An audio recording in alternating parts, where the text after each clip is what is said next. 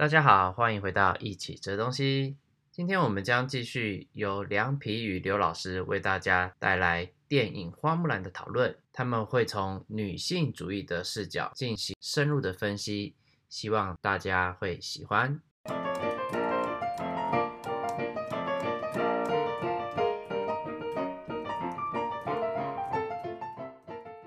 呃，有一个视角我自己会本能的忽略，但是可能作为一个女性观众，可能有一些东西你会非常本能的能够抓住，非常敏感。对对，但我自己就会习惯性或者说无意识的就会忽略掉。我不知道，就是如果从一个女性视角的话，迪士尼的电影会能给我们带来什么样的启发，或者它有什么样的问题？迪士尼做女性形象，基本上不能说是做女性形象，做公主形象基本上是迪士尼一个长期的大型的资产。它从二世纪初就开始做一系列的女性的形象，但是最初就是什么白雪公主啊、睡美人啊、灰姑娘啊什么的。然后直到六十年代女性运动比较风起云涌之后呢，迪士尼改变了自己的很多女性的形象，重新设计了。这些童话故事的桥段和情节，然后有了一些比较现代价值的一些女性的形象，比如说阿拉丁里头那个茉莉公主，她反抗王室的婚姻，然后公主与青蛙更是有意思，因为其中之前的形象都是王子拯救一些善良的没有自救能力的公主，公主通过跟王子结婚获得了人生的价值，但是公主与青蛙完全颠倒了，是公主拯救王子，不仅。拯救了变成青蛙的王子，而且拯救了王子这个好吃懒做的灵魂。从总体上看，就是从女性视角看，迪士尼这几年的一个女性的形象的变迁过程，大概是十分政治正确的，越来越提倡女性的自我觉醒的意识，强调女性力量。同时，比如说动画版的那个花木兰，它就是强调了女性不仅是公主，也可以是战士，她不仅可以替父亲去从军，也可以为了自己。实现自己的价值去参军，然后电影非常明确地设置了一个花木兰自我意识觉醒的一个自言自语的桥段。也是因为这样一个整体的趋向，所以我们就是作为一个女性看这一版的花木兰的时候，觉得她在女性形象的设计上非常倒退的。我首先有一个问题，就是说，呃，你刚才勾勒了这样的一个变迁，它这个变迁，你觉得是迪士尼他在迎合某种潮流，还是说他自己对这个东西也有反思呢？这个就很难讲，他当时的初衷到底是被迫被大潮流驱动的，还是自己很难讲吧？因为也有一些女性导演在崛起，我觉得女性意识的觉醒应该是整体文化的一部分，它某种程度上它也是政治正确的一部分。然后加上迪士尼，它要不断的更新这些大 IP、大流量，然后能够维系自己的这些文化资产、文化价值。所以他必须得不断的翻新一些形象，然后翻新的形象的过程当中，就得吸纳很多现代的价值来，不管是说市场策略还是说讨好的话，他必须得更加符合现代人的现代的一些观念和价值取向。所以它整体上这个跟女性的进步意识是相符合的，也应该不足为奇。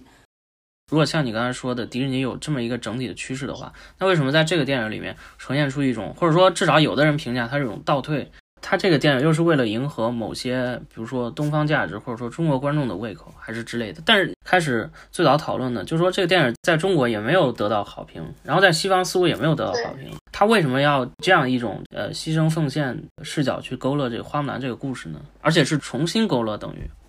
对，其实我们可能很难说答案是什么，但是可能提供一些思考的方向。第一个就是我在刚刚开头就说。我觉得也许它某种程度上印证了美国近几年对于一些保守的价值的提倡，比如说对于家庭的这种认可又重新回来，但是当然表现的不太好，他采用了一个这样的方式去表现。要么还有一个可能就是。我自己猜啊，也可能跟我一贯的思考的方向可能相关，所以有可能多少有点附会的可能性，大家听听看吧。就是我感觉，也许存在这样一种可能，就是迪士尼它过去塑造的那些比较勇敢的、正直的、独立的女性，她都是反抗一个，比如说反抗王室，或者是反抗世俗，或者是反抗像花木兰动画版反抗体制，然后反抗的叙事之下讲独立就是很容易的，因为我有一个打倒的对象。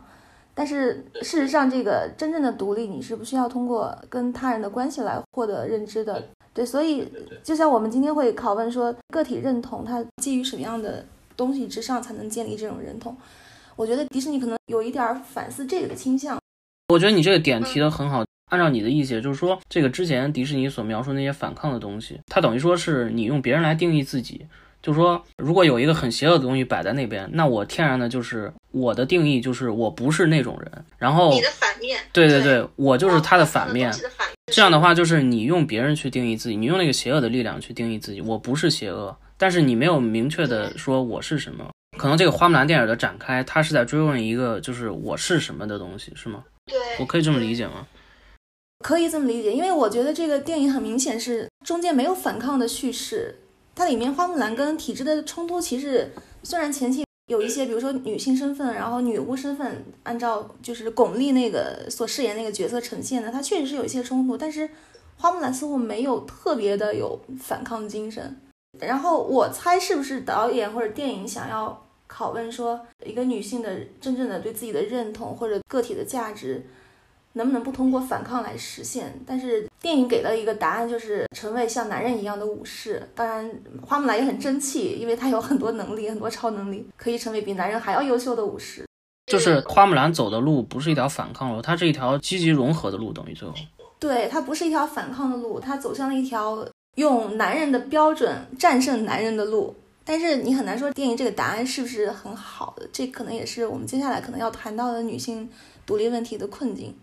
如果从我的角度来看，就是我会觉得他这个故事，因为像你刚才定义的，就是它是一个用男权世界的规则去赢得所有男性的尊重，或者说所有人的尊重，我们可以这么说。嗯，但是我们也刚才谈到花木兰的这个军事贵族制的背景，就是如果我不从女性的角度去理解这个事儿的话，他讲了一个故事，就是说花木兰其实是一个后备武士，一开始他是没有资格做武士的人，然后呢，他通过自己的努力去获得了武士阶层内或者武士的圈内大家的尊重和承认，是这个故事。就是说，如果我剥离了这个女性视角的话，我会觉得花木兰其实讲了一个这个故事，但是就是因为我天然的对女性的这个东西不是那么敏感，所以我觉得你带入的这个点就是会促使我们思考，给花木兰所定义的这个独立之路是一个你要融入一个男权世界，然后在这个男权世界中赢得一个尊重，在这个赢得尊重过程中呢，必须要获得别人的很多承认，或者从女性视角来说，就是男性的承认。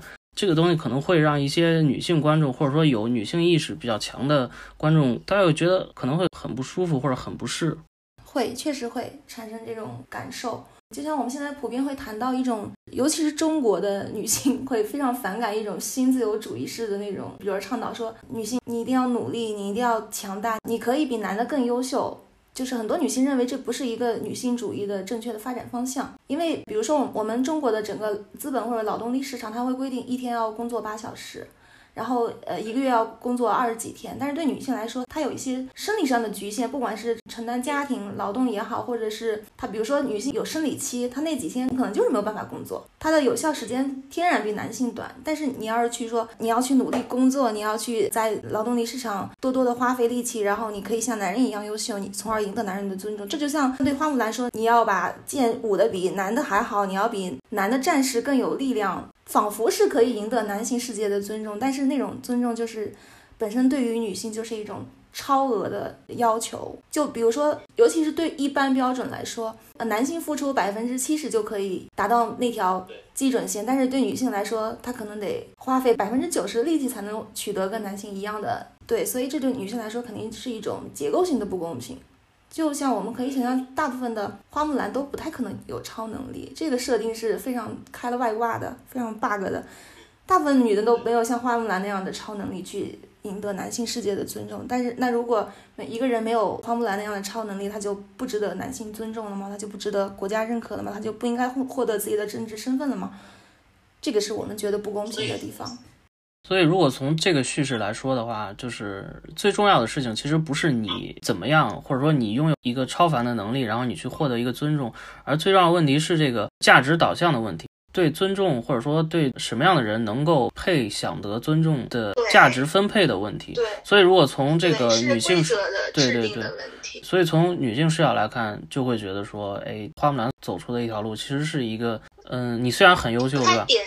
对对对，是不太典型。因为我记得有一个那个这个电影里面有一个桥段嘛，是说这个花木兰开始她和别人比武吧，或者说训练的时候，她是一个有所谓的气啊，这个电影用气去描述那个超凡的能力，或者说超凡的意识的，然后他是一个有气的人，或者具备这个气的这个要素的人，但是呢，他必须一开始要伪装成一个平庸的男性，去在这个体系当中生活下来，或者说不被发现，这个就。很有意思，就是说你有一个超凡的东西，但是你必须要把这个东西阉割掉，然后去迎合既有的这个规则。如果这个既有规则又是一个从女性视角来看是一个男性制定的话，那确实会有一个这样的问题，就是说《花木兰》这个电影对女性到底是怎么样的一个考虑？就是什么是这个这个女性独立？我觉得他可能给的答案似乎不是特别圆满。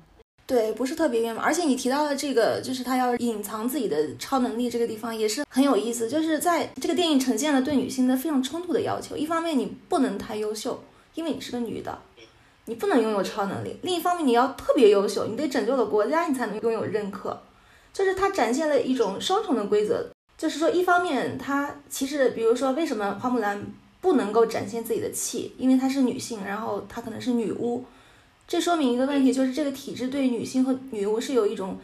天然的禁忌和排斥的。这种排斥和禁忌可能不因为你能力超群、拯救家庭、拯救国家而得到认可。我们一般想象的一个女性跟体制的真正的冲突，就在于这个禁忌的地方，就是政治是排斥女性参与的。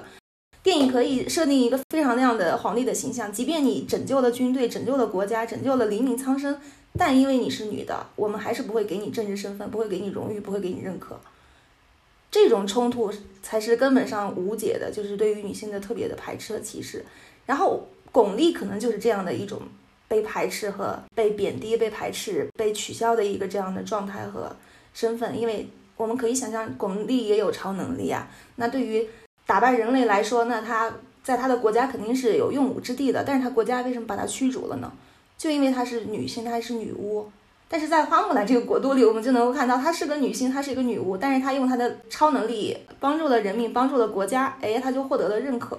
嗯，如果按我之前那个武士的叙事的话，我就觉得这个电影似乎是顺理成章，因为所有的人，你不管是男性、女性，呃，如果我们不加入女性这个视角的话，我们会觉得花木兰是个后备武士，然后她需要获得武士阶级的承认。这个故事恰恰是走的是这样一条赢得承认或者说获得承认的路径。但如果照你这么说的话，我之前呃对这个叙事的描述可能还不完全是对，因为女性在这个里面。他并没有被一视同仁对待，并不是说只是说我像男性打的一样好，或者说我像男性武士一样优秀，我就可以获得接纳的。所以说，他还不是一个对女性来说公平，或者说对所有人来说是一个公平的标准，而是对他不是一个敞开的。对对对对，我觉得你这一点讲的是非常好。就是我如果没有女性视角的话，我如果那样一套叙事的话，可能大概可以自圆其说，对这个电影的描述基本上可以概括。但是我觉得你点出这个，就是说。它其实是有一个系统性的对女性的排斥，而不只是说我们去服从一个共同的标准，哪怕这个标准是能打仗，呃，对，哪怕这个标准本身是不公平的，我们也去服从它。它还不是这样，它不仅仅是说我们要去服从一个，呃，看起来对男性来说有优势的，因为男性天然有体力优势嘛，所以我们定义说，呃，谁最有最尚武，谁。打仗当中最能建功立业，我还不仅仅是这样一个不公平的获得承认的定义，而且我在这个女性获得承认的过程中，还对她有一个呃本能的否定或者这一类的东西在里面，所以它是一个双重的，对，它不仅仅是这个获得荣誉标准的不公平，而且是一个实现荣誉过程对女性来说也是不公平。对，其实我们能看到电影里，它其实有这样一个，就是军队对她的认可，那个战士为木兰出来说话，他显然是有一些。克服那种难以明说的对于女性的排斥的心理那个过程的，就是虽然她是个女的，但是她怎么怎么，这个虽然就很有意思，而不是说你只要这样有能力，你只要为祖国做了这么大的贡献，那我就认可你。它是有一个禁忌在的。其实这个某种程度上也说明了一个，就是大概我们可以这样概括现在女性的一个进步也好，或者什么也好。我觉得我们现代社会的女性的进步，可能刚好就是摆脱了一种对于女性的那种。禁忌和排斥，或者说禁忌性的排斥，没有那种非常本质主义的歧视了，但是它停留在了在一个非常有利于男性的规则的场域下共同竞争的一个新自由主义的一个文化观念。这样的话，就表面看起来似乎是对男性和女性是一视同仁的，但实际上那个背后的规则是有利于男性的，这个是一个问题。但这个和花木兰我们刚才说的就是有点差异，就是说花木兰这个它不仅仅是说规则是由男性制定的，你就算去实现这个规则，你还是会在这个过程中遭受到很多的否定啊或者之类的东西。如果迪士尼他想要去呃讨论这个女性价值或者女性独立的问题，他为什么会有走出这么样的一个设定或者这样一个线索？这个也是我觉得挺疑惑的。女性你，你一方面你要阉割自己的能力，一方面你还要用男权的规则去赢得自己尊重，而且在这个过程中，你虽然受到挫折，你虽然受到很多的不理解或者说不公平对待，你还是要这个呃努力去走这样一条路。我没有太理解，就是如果迪士尼他要去讨论所有的女性独立或者说独立的定义，他为什么要会最后是勾勒出这样一套叙事？因为像你刚才说的。这个新自由主义叙事，它是说啊，我们男性和女性，我们都在一个起跑线上，尽管那个终点可能是更有利于男性的，或者说这个成功的定义或者赢得尊重的规则是更有利于男性，但是这个故事似乎看来不仅仅是那个成功或者荣誉的定义是归属于男性的，而且在这个过程中，男性可能还比女性先跑了五十米，那所以他为什么会弄出这样一套叙事呢？我猜，我觉得很有可能迪士尼对这个叙事的问题没有一个清楚的认识。我们为什么会看得比较清楚？是因为，比如说我作为一个女性，在劳动力市场上的差别差异，我自己是能够感觉得很清楚的。比如说女性产假或者是各方面的福利补贴都不到位，然后求职的时候也存在很多歧视，那我自然会觉得，在同样的劳动制度下，虽然劳动制度对我们女性也是敞开的，但是仍旧是不公平。但我觉得可能西方它在比如劳动力市场上的歧视或者等等问题，它解决要比中国更好一点。所以可能在西方人眼中去看木兰这样一个故事，会觉得是很励志的。就他不会意识到说结构本身可能是问题，他不会意识到说在这个嗯木兰成为一个战士、成为战士的标准选拔上对木兰是不利的。我猜迪士尼可能没有看到这一点，虽然这一点我们觉得非常明显。我觉得是迪士尼忽略了，但是他忽略的原因是因为他们自己做的已经相对不错了。像我们前面说，他其实就是为荣誉而战，保护自己的 devotion to our family, devotion to our country 是一个完全没有问题的价值，在他们眼中，这是一个很正面的价值。然后可能最多有一点是偏保守还是偏什么之分，但是在我们眼中，我们直接把它带入成了对个体的否定或者是牺牲，尤其对女性来说。所以他在构画这个电影的时候，他对女性的这个视角，我觉得是他可能没有考虑到这么多的东西，就或者说没有考虑到这个冲突，或者你展示出来的这一套叙事可能带来的一些价值上的冲突，或者和你本意的背离，我觉得他可能没有考虑到。而且他同时也没有考虑到，就是木兰这个形象在电影中其实是又英雄又懦弱，嗯，他很像个英雄，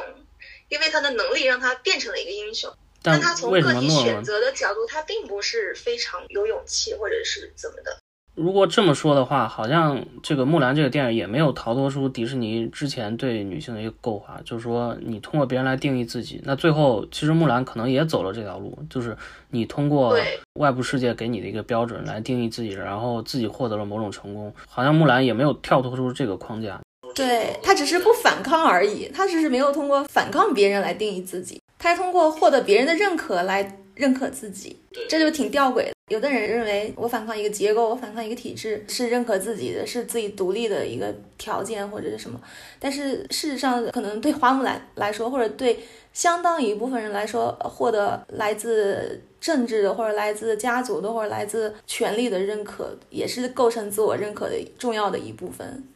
这个我觉得不仅仅是或者说女性视角的问题，每个人你在定义自己的时候。呃，其实理想状态下是我们应该有一个自主性，就是我们有一个自我意识去定义说我是谁或者什么东西。这个自我意识可能固然会被其他的或者外部的一些评价或者因素所影响，但最终你其实这个自己的主体这个硬核还是非常坚实的。我们理想应该是这样一个情况，但是这个花木兰这个故事它最终展现出来就是说我还是通过别人来定义自己，它确实似乎缺了这么样的一个。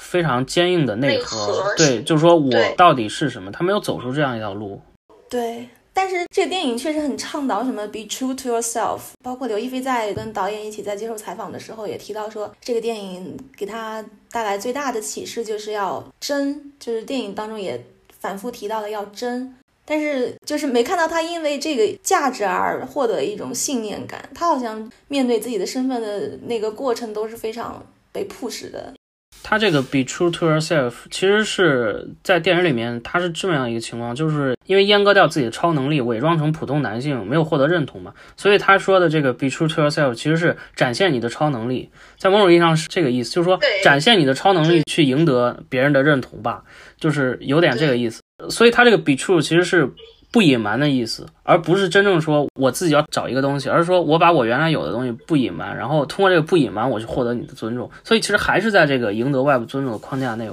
对，可以这么说。我觉得这个电影对于刻画木兰的对于自我价值的追问或者是挣扎的那个展示内心冲突的地方很少，它只有一些非常愧疚的心理的展示，就是他要面临惩罚，然后被驱逐出去的时候，他非常难过什么的。包括电影后面也没有好好的去安排和解释这个女性身份和女巫身份跟体制之间的冲突。木兰最大的难过就是国家不要她了，军队不要她了。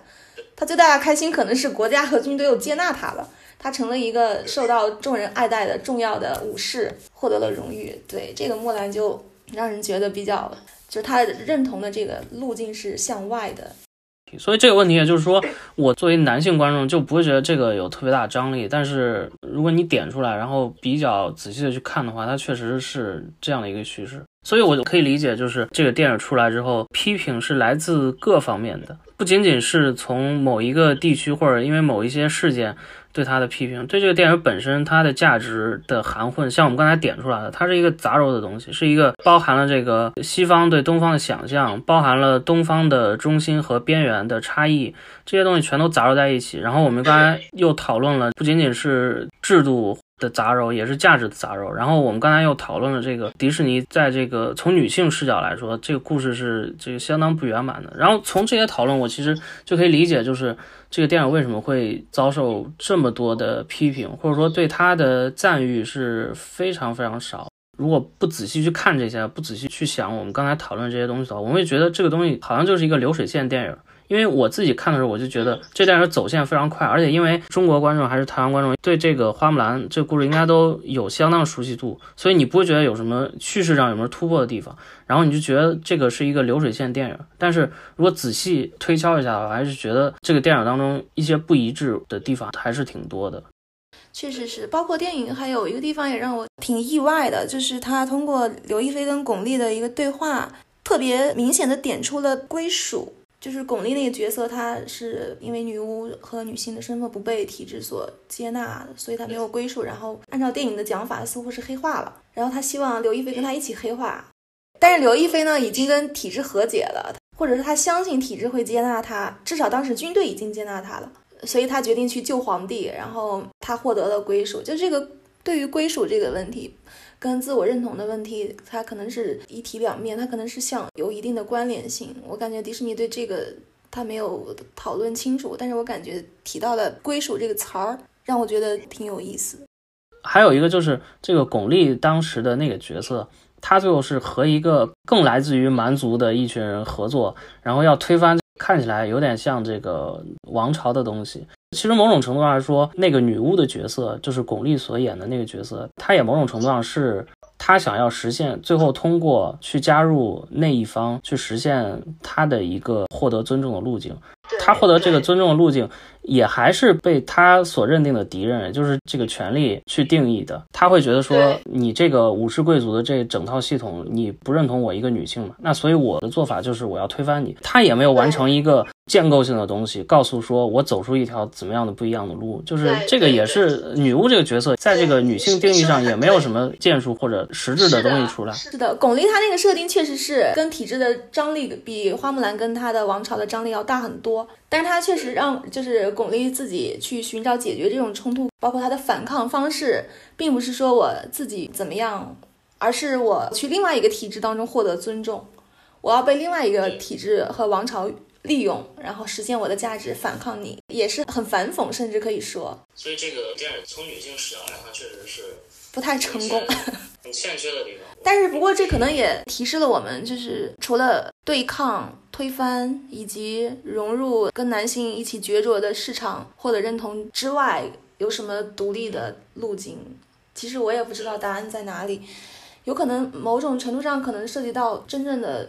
个体意识和独立，可能确实有一定的历史性，它不是一个不是一个纯粹的理论的问题，也不是说告诉我们自己要独立，要找到自我价值，它就能一下子获得一种内核，可能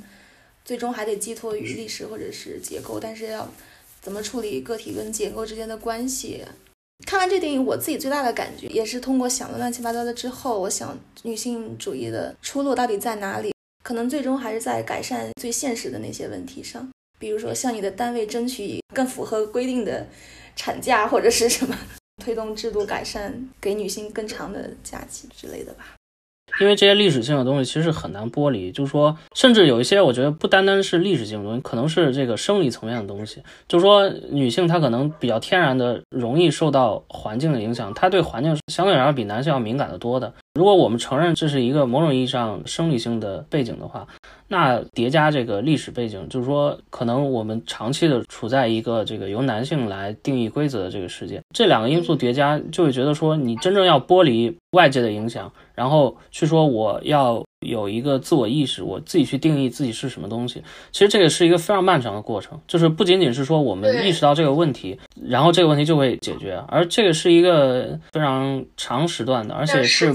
对对对，这是非常复杂的。所以也就是说，至少我们通过一些措施或者一些改革，可以给这种可能性开一个路子，这种可能性才会慢慢走出来，然后可能女性才会慢慢的。就是能够去从这个自主性的角度出发，从自我意识角度出发去说我是一个什么样的人，而不是说像这样的故事展现出来的，就是说我通过赢得某些既有的东西来获得一个这个 reputation 或者获得一个好的呃这个社会评价。所以我看到，就是我们现在女性主义中很多有一部分学者在谈为女性赋权，我觉得这个提法就很好。包括有一本书好像叫做《The Desire to Desire》，就是你去想要获得什么的那个欲望，对女性来说是很重要。而且女性真的可能确确实实是在参与到一些历史性的创造性的实践活动当中，在一个更加公平的开放的环境当中去做事情，才能真的知道自己是什么，或者是想要成为什么样。